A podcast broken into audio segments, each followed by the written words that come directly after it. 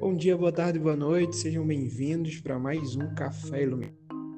E no Café Iluminado de hoje temos uma convidada especial, Andréia, especialista em fundos imobiliários, a fundadora do podcast Café com. Andréia, seja bem-vinda. Agradeço o convite para estar falando aí sobre investimentos, sobre fundos imobiliários. É sempre um prazer estar levando conhecimento para mais e mais pessoas. Show de bola. Conta um pouco mais do teu trabalho atual para que a turma conheça. Pois bem, é, é, vamos, vamos lá.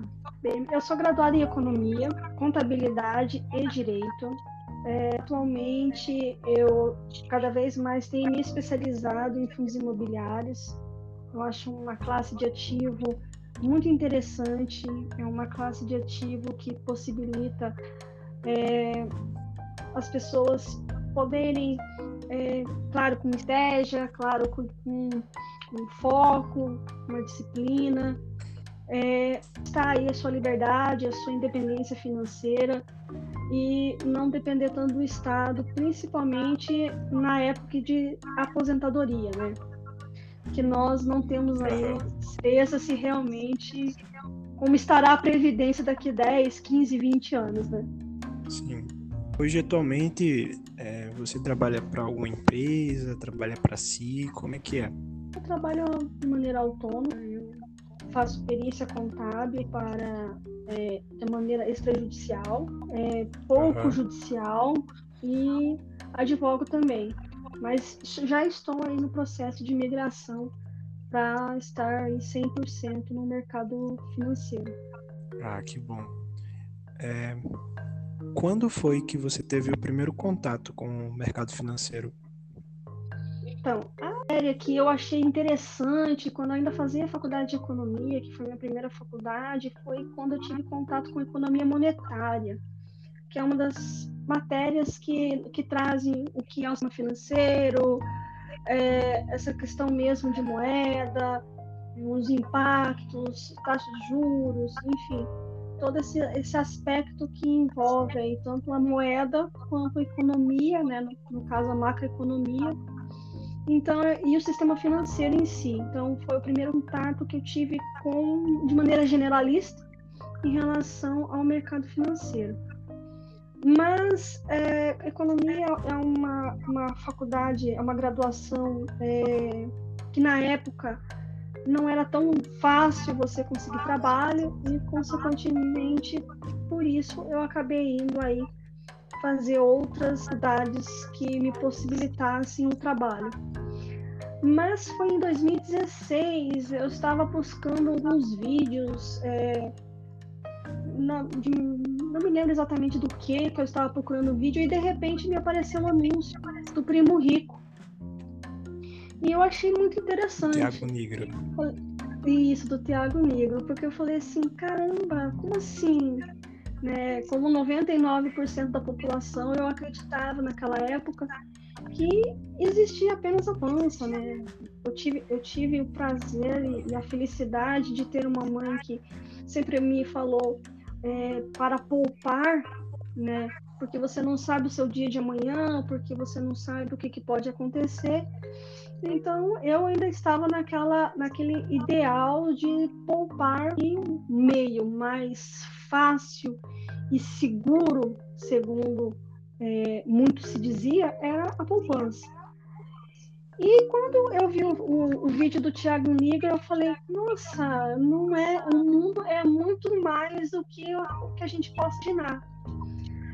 Aí eu comecei a assistir os vídeos dele e eu vi ele, ele, fala, ele falando, daí o algoritmo do YouTube entendeu o meu interesse por, por esses vídeos e aí eu conheci a Natália Arcuri, do Me Poupe, e consequentemente o Gustavo Cerbasi, porque eu vi ela entrevistando ele. Então, uhum. isso em 2016. Foi... Isso, isso entre novembro e dezembro de 2016. É, e aí eu falei, nossa, é maravilhoso, então você tem mil possibilidades, mas ainda eu estava um pouco receosa. Foi só em janeiro de 2017 que eu fiz o primeiro o cadastro da, na corretora é, não me senti muito à vontade, troquei de corretora, que eu estou com ela até as duas que eu fiz, eu estou até hoje, menos a primeira, que eu não senti, não, não me adaptei ao, ao, na época ao layout, enfim, como é que fazia as operações. Será que é permitido falar o nome da corretora? eu acho, eu, eu, não, eu, não, gosto muito de, de, de, comentar, né? Mas se não tiver problema, eu, eu, falo. Não, sem problema. É, eu, eu fiquei curioso para saber. Então, eu, não me adaptei na época na Rico mesmo. Aí ah. eu achei, aí eu, eu fui procurar outras corretoras e identifiquei bastante tanto antes, com disso você Invest... você nunca tinha investido? Não, não tinha investido, ah. só tinha dinheiro poupado mesmo. Ah. E aí eu, eu, eu não me adaptei na Rico e abri uma conta na Easy Invest e na XP. Eu ah. achei muito interessante o, o, estilo, a facilidade do layout da, da corretora. E quando eu fiz a minha primeira é, transferência da poupança para ela, eu quase infarto, né? Falei, meu Deus, claro que foi uma quantia pequena, mas você fica naquela, meu Deus, será que realmente uhum. eles né, não vão pegar meu dinheiro? Aí eu coloquei, mandei o dinheiro e, na, e, e, fiz a transferência volta, né? para ver se não ficava no meio do caminho. Mas graças a Deus eu vi que realmente era algo sério.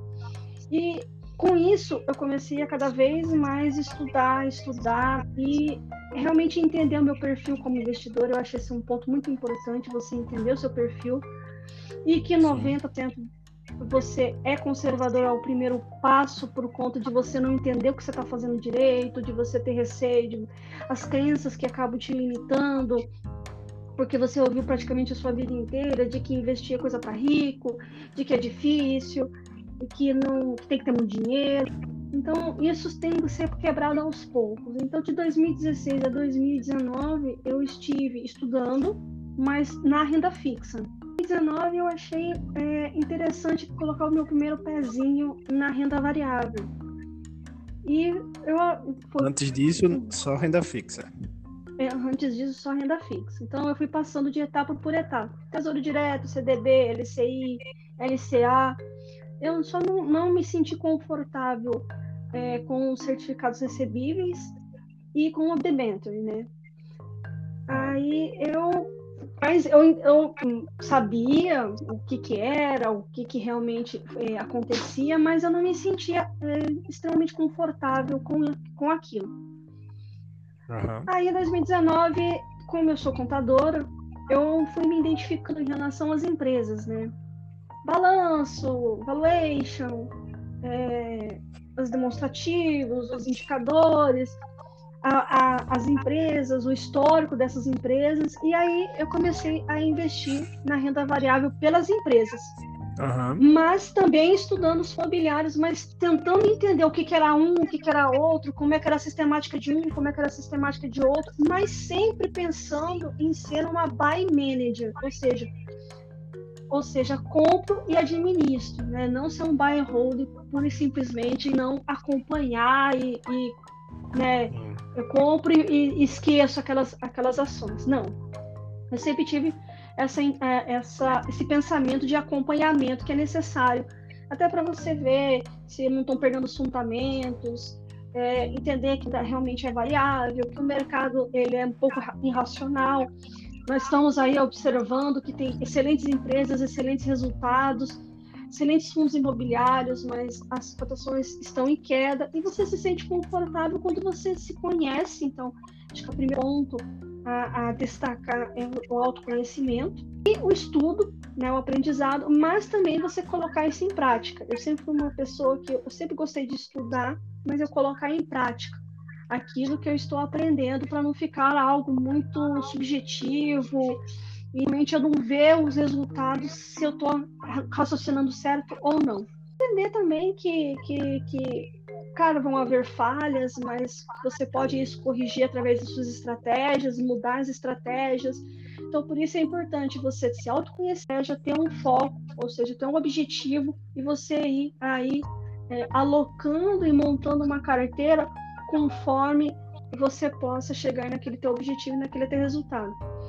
Quando eu cheguei na, nos fundos imobiliários, no, quase no meio de 2019, achei maravilhoso. Primeiro, eles são é, não tão voláteis quanto as ações, mas um pouco mais uhum. se você é, é, né, for aí em relação ao mercado imobiliário em si.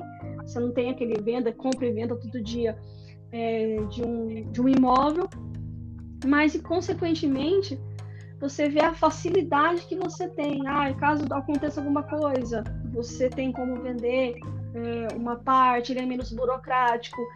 É, sempre procurar aí é, imóveis, é, é, fundos com imóveis aí multi, multi, multi. Entendendo a sistemática, aprendendo, começando a compreender os termos tem suas, suas peculiaridades, as empresas elas têm os seus termos, elas têm, ela tem um, um balanço, um demonstrativo, notas explicativas, os indicadores para você entender. Os fundos imobiliários você tem que ler o relatório gerencial, a importância de você ver a gestão, o histórico daquele fundo. É, enfim, tem uma série de análises qualitativas e quantitativas que um diferencia do outro em termos de produto, em termos de ativo é, é, de empresas internacionais. Né? A gente tem aí empresas grandiosas e algumas até que valem mais do que quase a nossa bolsa inteira, né? Eu vi em novembro de 2019 é, uma propaganda de uma corretora para brasileiros, de brasileiros no exterior. E aí eu falei assim, uhum. fechei o ciclo no melhor dos mundos na, na, minha concepção, né? Que foi entrar investindo aí no mercado estrangeiro em empresas é, de bastante força, né? É, então, as, os estoques, as ações, os REITs, né? Que são os primos do, dos, dos fundos imobiliários, claro, tem suas peculiaridades entender a cultura deles lá, como é que é a cultura de investimento. Né? É importante você também entender esse aspecto, até para você ver o porquê que tem essas peculiaridades também lá. E que você está ali exposto, que você pode se expor dentro dos Estados Unidos, no Canadá, na China, na, na Índia, na Europa, na Ásia, enfim, você está ali dentro de um, um mercado extremamente globalizado dolarizado e globalizado, né? E você tem ETFs também, que caso você não, não, não queira, quer investir, mas não entende muito, você tem os ETFs que aí eles replicam né, um conjunto de maiores empresas naquele segmento. Então, tem ETF aí para todos escolherem por tipo, por, por índice, por é, é, segmento, por país, enfim, tem aí uma infinita possibilidade de você investir. Então, acho que isso, na minha concepção, foi o melhor dos mundos aí, ir montando uma carteira, entendendo e estudando aí ao longo do tempo. No Brasil, e nós temos essa cultura de investir em imóveis, eu me sinto muito confortável e muito feliz com o crescimento que vem aí vindo desde 2019, não só em investidores, mas também aí no próprio na própria robustez ali do mercado. É, eu quando eu comecei, eu comprei um ETF, o, o, o Bova 11, né? Uhum. As melhores ações do Brasil. E aí depois eu entendi ah. que eram as ações mais negociadas, né? Isso, exatamente. É um índice Acho ali que, que, que ele é. Tendo muito mais com a prática do que só com a teoria, né? Você vai ali é, comprando, entendendo, errando, perdendo dinheiro, e aí você vai é, entendendo como funciona o mercado. Gente, é, é, são ali. Por isso que é interessante quando você começa a, a ficar um pouco mais ousada, né, mais arrojada, é, você vai colocando um pouquinho e vai entendendo e vai, vai observando é, vendo o risco retorno e que cada, cada ativo vai ter ali é, vai ter vai ter é, análises diferenciadas e que você só vai conseguindo observar isso com, com o tempo, né? Então você vai vendo as empresas, vai, vai investindo naquelas que você conhece, que, que, que tem mais que tem mais tempo aí você vai entendendo as, as peculiaridades dela, dela, o que, que favorece. Ah, por exemplo, uma, uma empresa como a VEG, que é dolarizada, ela está em mais de 30 países. Uhum. Então, você entende que ela é favorecida com o aumento do dólar. E, e você vai entendendo os ciclos, o que, que ela vende, o que, que ela não vende, qual, qual que é principal né, dela. Enfim, você vai compreendendo, e como são outros fundos imobiliários, né, você vai entendendo o segmento, como é que se comportou nessa crise, é, se, o que, que você acredita que aconteça. Né? Nós tivemos aí fundos muito, muito penalizados pela, pela, pela pandemia, que foram os shoppings e as lajes corporativas. Até a gente brinca é, que o, os shoppings eles, eles vinham muito resilientes não que eles não sejam, mas eles acompanham muito a economia. Né? Se a economia está indo bem, a destinação de um valor para o lazer ele é maior, então consequentemente ali é. favorece os shoppings, né? É, eles é, foi a questão do lockdown mesmo que acabou ali é, trazendo um, uma demanda menor e, consequentemente, é, fez com que eles fossem penalizados quando realmente o lockdown foi 100% fechado. E aí trouxe uma outra, outra sistemática que, de uma adaptação que nós tivemos que fazer em relação ao próprio home office e tudo mais. Mas aí você pode me perguntar, mas Andréia, é, e esses dois, como é que eles vão se comportar daqui para frente, né? Eu acredito muito nos, no, nas lajes corporativas. Tem muita gente que eu converso e fala: não aguento mais o home office, eu quero realmente voltar 100% para o escritório. Então, eu acredito numa flexibilização, até por uma questão de economia mesmo da empresa, mas que não perca esse contato, né? Porque apesar uhum. da tecnologia ter facilitado bastante, né, nós estamos aqui fazendo é, esse podcast em estados diferentes mas o contato, você está ali conversando, você está ali realmente é, trocando ideia num café, é, é, muito gostoso, né? Então faz com que as ideias fluam, é, diminui a, a, ansiedade em si de você estar em casa, mas também é interessante essa flexibilização para pelo menos um dia você estar tá ali mais concentrado, mais focado é, no seu home office e nos outros dias ali você está ali em contato com as outras pessoas e, e interagindo, aprendendo, é, passando conhecimento. É uma era de lazer, né? É algo que o brasileiro tem essa cultura, né? Só por conta da, de você estar tá ali, já ter um centro de, de lazer propriamente dito, e que eu acredito que cada vez mais isso vá é, é, trazendo é, alternativas interessantes. Então, eu acredito muito nesses dois setores e na sua recuperação no médio e longo prazo. É, quando a gente começa a investir, a gente tem uma série de fatores para analisar, né? Como, é, por exemplo, fatores que são fatores econômicos, fatores é, políticos que influenciam na economia, decisões políticas e, e tudo mais, sem contar com os dados, as análises de mercado e a gente, quando começa a investir, quando, pelo menos quando eu comecei a investir, eu não analisei muito. Fui comprando e até bom já ir comprando para aprender com, com os erros, né? E teve, por exemplo, no terceiro mês uma perda. É, eu passei por um momento, eu comprei as ações da, das americanas. E aí, eu não sei se você lembra, mas a, as americanas, ela, ela passou por uma difusão, né? É, e eu perdi muito dinheiro ali. E assim, foi um momento que eu me assustei e eu queria saber de você se teve algum momento, eu acho que com certeza teve, né? Mas qual, quais, qual foi o maior momento assim que você olhou, o coração tremeu é, e você aprendeu muito com aquilo? É, de perca de, de valor. Eu, eu cometi alguns erros de comprar um ativo e, e não ter analisado os fundamentos e vendê-lo.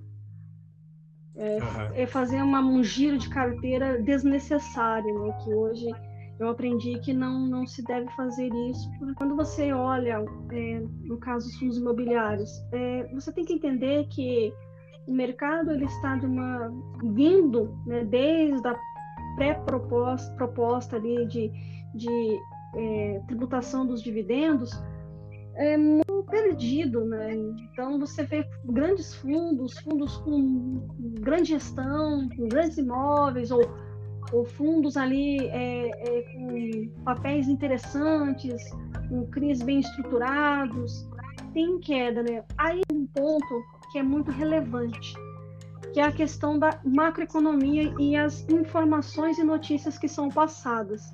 Então, é, uhum. o primeiro ponto é você filtrar essas, essas informações e esses ruídos que acontecem. É, você tem que ir diretamente na fonte e ver, caramba, esse, esse fundo, ele, o relatório gerencial é fantástico, o gestor realmente passa as informações objetivamente, claramente e de uma maneira simples. Os ativos estão ali dentro, é, não tem o porquê o mercado está desse jeito. Então, é você continuar seguindo a sua estratégia. E muitos acabaram vindo para a renda variável numa busca quase que desenfreada para compensar a taxa Selic, que tinha chegado a 2%, o menor patamar histórico, e que assustou. Porque historicamente o Brasil ele tem é, uma Selic de dois dígitos, praticamente. Né? E de repente ele veio para um, um dígito só e um dígito muito baixo. Acabou acontecendo que as pessoas vieram sem estar querendo uma oportunidade e, não, e querer a oportunidade não é errado. O que é errado é você vir sem saber o que você está fazendo, porque os outros estão vindo. Então, é essa a questão, né? É, você não entendeu o que, que você está investindo. É importante você investir bem. Você saber que no médio e no curto, que no curto prazo, muita coisa pode acontecer, mas que no médio e longo prazo, se bem é, estruturado aquele ativo, ele vai passar pelas crises, ele vai passar por esses momentos é, conturbados e lá na frente vai dar um lucro que tanto se almeja em termos de ganho, né, propriamente dito, mas também ali é, a renda passiva que você tem, né? Então você tem que se perguntar: eu estou investindo naquele ativo por quê? O que, que eu espero dele? Eu espero ganho de capital, eu espero eu espero uma renda passiva. O que, que eu estou esperando com ele? O que, que eu estou querendo com ele? Isso já, já meio que faz com que você pense e você monte uma estratégia se realmente você quer investir naquele, naquele ativo, pensando no médio e no longo prazo. É, a gente tava com uma taxa Selic muito baixa né, no começo do ano, e aí ela tá ao patamar de 7%, mas a gente ainda tá com a inflação maior, né? E assim, é, e de certa forma, né, diretamente influencia no mercado imobiliário, no mercado de, é, de tanto para construtoras como para também os investidores, né? As pessoas ativam como as pessoas que estão em... E aí, é, explica para a turma, Andréia, qual a relação entre a taxa Selic, inflação e mercado imobiliário? mercado imobiliário ele é um, ele é um dos maiores né, dentro ali do, da economia nossa brasileira, né? Acontece quando você aumenta a taxa Selic, né? É, uma, é um mecanismo econômico de você tentar frear que realmente ela está vindo muito alta, né? Por conta de aumento de consumo, é aumento dos produtos, e consequentemente aumento dos produtos, muitos produtos têm a cotação em dólar, então consequentemente acaba vindo esse repasse, porque o dólar também anda em, em patamares altos, então tudo isso axiando, né? E o mercado imobiliário, apesar dele ele demorar um pouquinho frente a outros, né, como, como produtos de consumo, ele acaba também sentindo esses reflexos, né? Então, aumento no, aumento no, nos produtos como é, cimento, tijolo, enfim, todos aqueles utilizados na construção civil. Então, é claro que isso é, acaba é, penalizando, mas ele penaliza um pouco mais tarde do que os outros setores econômicos. Mas uhum. penaliza sim, e consequentemente ele faz com que é, as construtoras e, enfim, elas tenham que se remanejar né, para aquele empreendimento sair é, e os custos que isso vai ter no, no, no curto prazo. É, quando a gente pensa que tanto como os clientes é, terciários, né, os, os clientes finais, eles compram através de financiamento, que você vê as maiores construtoras, todas elas usam o financiamento, né? Algumas parte é, de, de investimentos, investidores e outras, que a grande parte, financiam, né? E, e tanto elas quanto os clientes que compram os imóveis, a maioria dos clientes então a gente tem essa taxa de juros no financiamento que a taxa Selic influencia e a gente tem uma inflação maior do que essa taxa de juros. Então a gente tem aí, é, também por causa do, do da pós-pandemia, um mercado imobiliário aquecido. Então, para mim, o mercado imobiliário nos próximos anos vai é, assim meio que bombar, né? Eu queria saber o, a, o que você pensa, o seu pensamento a respeito de, de, dos dois próximos anos no mercado imobiliário. Com certeza, com certeza, né? A demanda vai cada vez mais nós temos visto que ela está aumentando, né? Mesmo com todo esse cenário, né?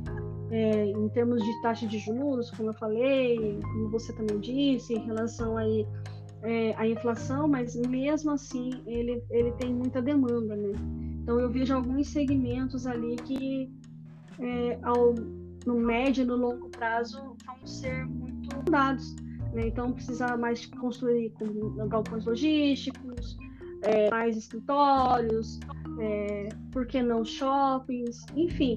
Eu acredito aí que, que é, o setor construtivo, é, casas, né, renda, né, que, que gere renda, né, para alguns fundos. Então, acho que todos esses eles têm aí um potencial grande no médio e no longo prazo. Agora, partindo para algo mais relacionado a fundos imobiliários, é, me tira, na verdade, tira a dúvida de, de uma grande parte da turma. É possível se aposentar com os aluguéis, né, os rendimentos dos fundos imobiliários? Sim, é, é possível. É possível. O que você precisa saber é o, como, como você vai montar essa estratégia para que você atinja esse objetivo, né? Eu tenho o objetivo de, de, me aposentar com 3 ou 4 mil. Então, quanto que eu é, investir em quantos ativos, né, com os, os dividendos atuais que eu vou conseguir é, ter essa renda passiva no, no, no médio e no longo prazo, né? E quantos anos eu vou precisar estar tá ali é, investindo e, e realocando, é, realocando, reaportando né, os dividendos e aportando mais naqueles fundos para que eu atinja esse objetivo. Então, eu tenho que ter o que, que eu quero, preciso mensalmente e por quanto tempo. Então, são essas as primeiras perguntas que você deve se fazer para que você aí consiga atingir esse objetivo. Perfeito. E talvez seja por isso sistema educacional financeiro, ele, o financeiro não, sistema educacional em si, né? Ele traz essa escassez de conhecimento financeiro porque eu, eu acho assim, acho que o governo ele, ele quer a dependência, sabe, das pessoas para que as pessoas dependam da aposentadoria, consequentemente dependam do governo e façam essa, essa meio que escravidão. Bem, o nosso sistema é, educacional, ele é antigo, né? É uma época que não tinha é, certas demandas como existem atualmente ou né, nos últimos anos, né? Mas eu sempre senti uma, uma, uma, uma falta muito grande é, de você não, não ter nas escolas e, é, a parte financeira propriamente dita, né? A educação financeira mesmo. É, educar praticamente, né? Você educar as, as crianças na prática, né? Você não, a gente não tem oratória, empreendedorismo, é, noções de direito, é, que são matérias que eu acho muito básicas e que fariam uma grande diferença de que você aprender simplesmente matérias decoreba e que se você não for direcionado para aquela área, ela não vai fazer sentido na sua vida você saber aquelas, aquelas matérias e outras que são básicas como educação financeira, empreendedorismo, noções de direito e oratória, elas vão ali servir praticamente para todas as profissões que você deseja ter no seu futuro. Coreba, é, eu fiz três faculdades uhum. e elas, elas são bastante teóricas e pouquíssimo práticas. E, e eu acho isso uma deficiência. E disciplinares. Porque, principalmente, eu notei isso quando eu fiz direito. Direito, eles te ensinam muito a um meio técnico, mas as outras disciplinas que um advogado precisa se desenvolver caso ele queira fazer advocacia, ser um advogado. Porque apesar de você não poder ter é, ser considerado uma empresa, mas se você está ali associado com outras pessoas, com um meio específico, então, consequentemente, você tem que entender. Você, advogado tem que ser muito bom em oratório, ele tem que ser, ele tem que entender de empreendedorismo, porque, como eu falei, apesar de não ser considerado uma empresa, mas não deixa de ser um empreendimento teoricamente. É, saber contabilidade, porque você vai ter cálculos ali é, dentro de algumas disciplinas, como o próprio direito do trabalho, é, planejamento, saber planejar, né, tanto os cenários planejamento estratégico, como até mesmo planejamento tributário, planejamento financeiro. Então, isso você infelizmente não tem. Você tem apenas áreas técnicas, no qual você tem que é, entender do, é, de lei, mas você não tem aí essas outras multidisciplinas ali que fazem parte e são extremamente importantes na profissão. Eu, eu citei essa porque é, é, o que eu mais senti o impacto, né? Economia, ele é bastante teórica, ele é bastante histórica, né? As pessoas podem pensar que ela é muito matemática, mas não são pouquíssimas matérias que você vai ter ali de matemática em si. É, e a contabilidade também, você aprende a parte de você ser um profissional técnico, mas não você ter essas outras noções ali também disciplinares, mas elas são supridas, é, você pode fazer uns cursos técnicos que vão ali te, também te auxiliar, até porque você também está lidando com empresas, então você vai diagnosticando os problemas delas e, consequentemente, você também vai absorvendo na prática mas direito não. É, existem alguns princípios básicos né, na educação financeira que ah, acredito que todas as pessoas deveriam saber. E esse sistema de ensino nosso é, é nosso, mas outros países, existem países que já vêm, que já modificaram, né, já tem outros sistemas. e assim, a minha pergunta é: quais são, pelo menos, três princípios que você os mais básicos para as pessoas é, aprenderem e aplicarem na vida? Primeiramente, saber o quanto se ganha de fato, saber o quanto se gasta de fato, saber montar uma reserva de emergência.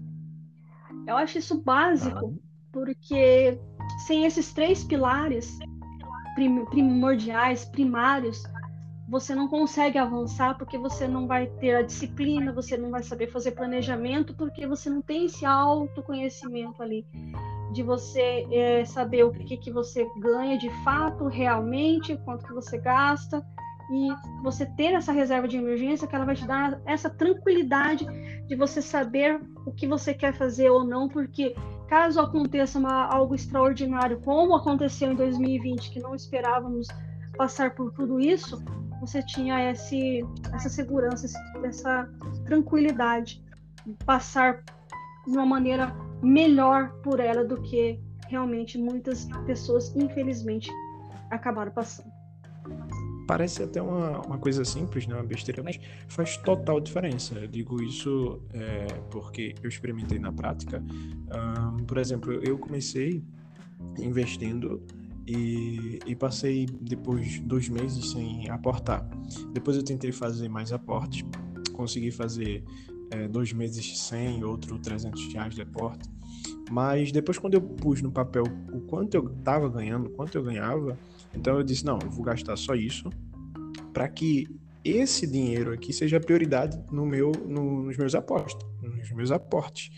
Então, isso faz total diferença porque você tem clareza de que você vai conseguir fazer aporte, né? Que é a, a, grande, o grande diferencial, né? O tempo que sempre é a potência das fórmulas. Exatamente, é ele que vai potencializar ali uma palavrinha chave chamada juros compostos, né? Sem esse, sem você aportar e você deixar ele, o juros compostos trabalhar, não tem como. Exatamente.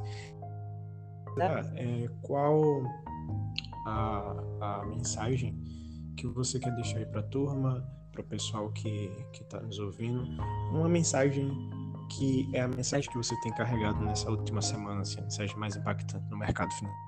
Primeiramente, entenda que o mercado financeiro ele é irracional, então você tem que ser bastante racional em relação a tudo que está acontecendo. Não mudar a sua estratégia se os fundamentos não mudaram. Então, siga o barco é, e tem duas alternativas para quem realmente veio investir sabendo o que estava fazendo. Ou você fica inerte, só acompanhando, ou você realmente segue a sua estratégia que você vinha fazendo, aportando é, ou mensalmente, ou quinzenalmente, ou, ou, semanalmente, mas continue, porque lá na frente você vai é, fazer com que os juros compostos trabalhando bonito para vocês, eles vão dar o resultado que vocês almejam hoje. Então, faça no presente, plante no presente, semeie no presente, para lá no futuro você colher o teu resultado. Porque você vai colher o teu Uau. resultado aqui mesmo. É, André, foi um prazer muito grande. Obrigado por aceitar o convite de gravar esse podcast comigo. É, espero que a gente possa gravar mais, né? Não sei uh, se você toparia, mas eu ficaria muito feliz.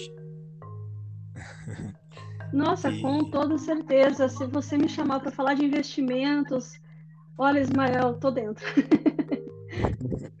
e, e deixa tua te conhecer, é, te acompanhar mais e, e conhecer mais o teu trabalho. É, mais uma vez, muito obrigada pelo convite. Com certeza, pintando outras oportunidades, estarei aqui conversando com você e com vocês aí do outro lado. Bem, meu Instagram é arroba underline Costa. É, meu canal no YouTube é Andréa Costa, que eu estou aí retomando ele. É, meu podcast é Café com Fi, das principais plataformas de streaming. Eu tenho conversado com gestores, players do mercado aí sobre fundos imobiliários, é, prestando esse serviço de trazer informações e conhecimentos com pessoas que já estão aí no mercado bastante tempo e sabem realmente o que estão falando. E muito obrigada, é, tá Ismael, pelo convite. Eu, eu baixei é, todos os podcasts e venho, venho ouvindo. Maravilhoso o teu trabalho. Parabéns. Oh, muito obrigada. É, significa que eu estou aí no caminho certo. Com certeza. É, até a próxima, tá? Até a próxima, Ismael. Pessoal, até a próxima. Até a próxima, pessoal. Um abraço e tchau. Um abraço.